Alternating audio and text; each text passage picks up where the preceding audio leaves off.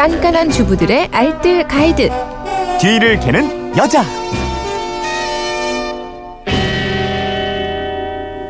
알토라는 같은 생활 정보가 있습니다. 뒤를 캐는 여자 오늘도 곽지연 리포터와 함께합니다. 어서 오십시오. 네, 안녕하세요. 네, 아무래도 이제 장마철이다 보니까 장마철과 관련된 질문들이 많이 들어와요. 네. 휴대전화 뒷번호 6816님이 장마철에는 외출만 했다면 기본으로 신발이 젖어 들어오거든요. 아무리 방수가 잘 되는 신발이어도 요즘처럼 비가 쏟아지면 여지 없습니다. 바로 다음날 출근할 때 신어야 하는 신발인데 방법이 없을까요?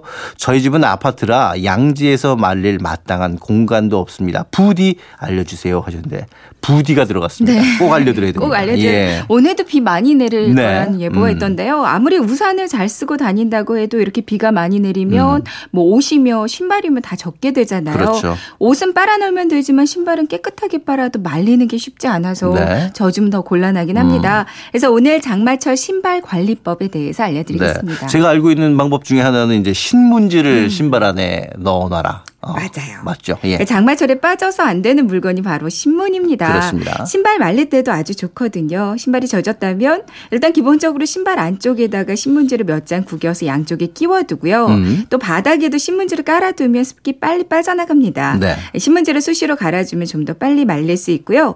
신발장 칸칸마다 신문지 깔아주는 것도 좋아요. 어. 또 젖은 신발로 지저분해진 현관바닥. 네. 음. 아마 지금 이런 분들 많으실 텐데요. 신문지로 닦아주면 가장 깨끗하게 닦 그리고 젖은 신발을 말리는 또 다른 방법은 맥주병이에요. 음. 이제 맥주병을 세워서 병 입구에다 젖은 신발을 꽂아두는 건데요. 그리고 환기 잘 되는 공간에 두면 말리는 시간을 꽤 단축시킬 수 그렇군요. 있습니다. 근데 저한테 주신 정보를 보니까 돌멩이를 이용하는 방법도 있어요. 네네. 그러니까 돌멩이나 벽돌이 있으면 어. 이것도 장마철에 유용하거든요. 이제 돌멩이 한두 개를 준비해서요. 물로 한번 씻으세요. 네. 그리고 전자레인지에 데워주면 되는 건데요. 아, 뭔지 알겠네요, 그죠. 네.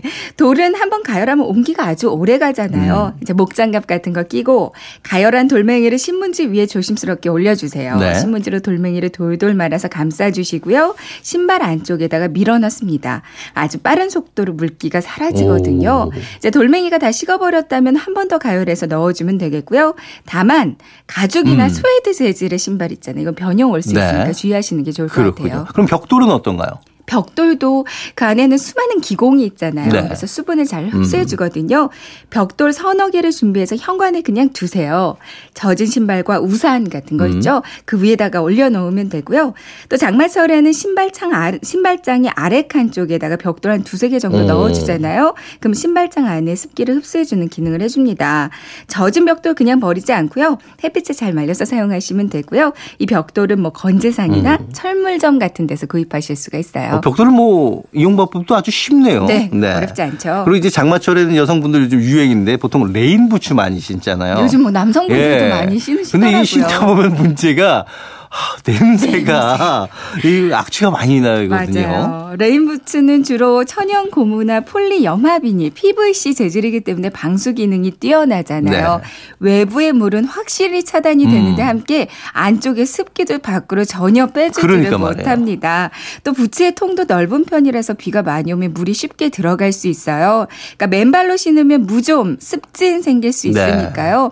수시로 벗어서 통풍시켜주고요. 발에 물기를 닦아주는 게 좋습니다. 어. 그리고 가급적 양말, 면 양말을 어. 신고 신는 게 좋고요. 근데 여자분들은 스타킹 신을 때가 많잖아요. 근데 스타킹도 땀을 흡수 못 해주기 때문에 맨발이랑 아, 별 그래요? 차이가 없다고 하더라고요. 어, 꼭 면 양말 신기 바랍니다. 네. 자, 근데 이제 문제는 이 레인부츠 신고 나서 관리법도 중요하잖아요. 네, 레인부츠를 신고 나서 물이 그 안으로 들어갔다면 마른 걸레로 한번 닦아내고요. 통풍 잘 되는 그늘에 이제 거꾸로 세워서 음. 건조시켜줍니다. 드라이어 더운 바람 말고요. 냉풍으로 한번 말려주는 것도 좋고요.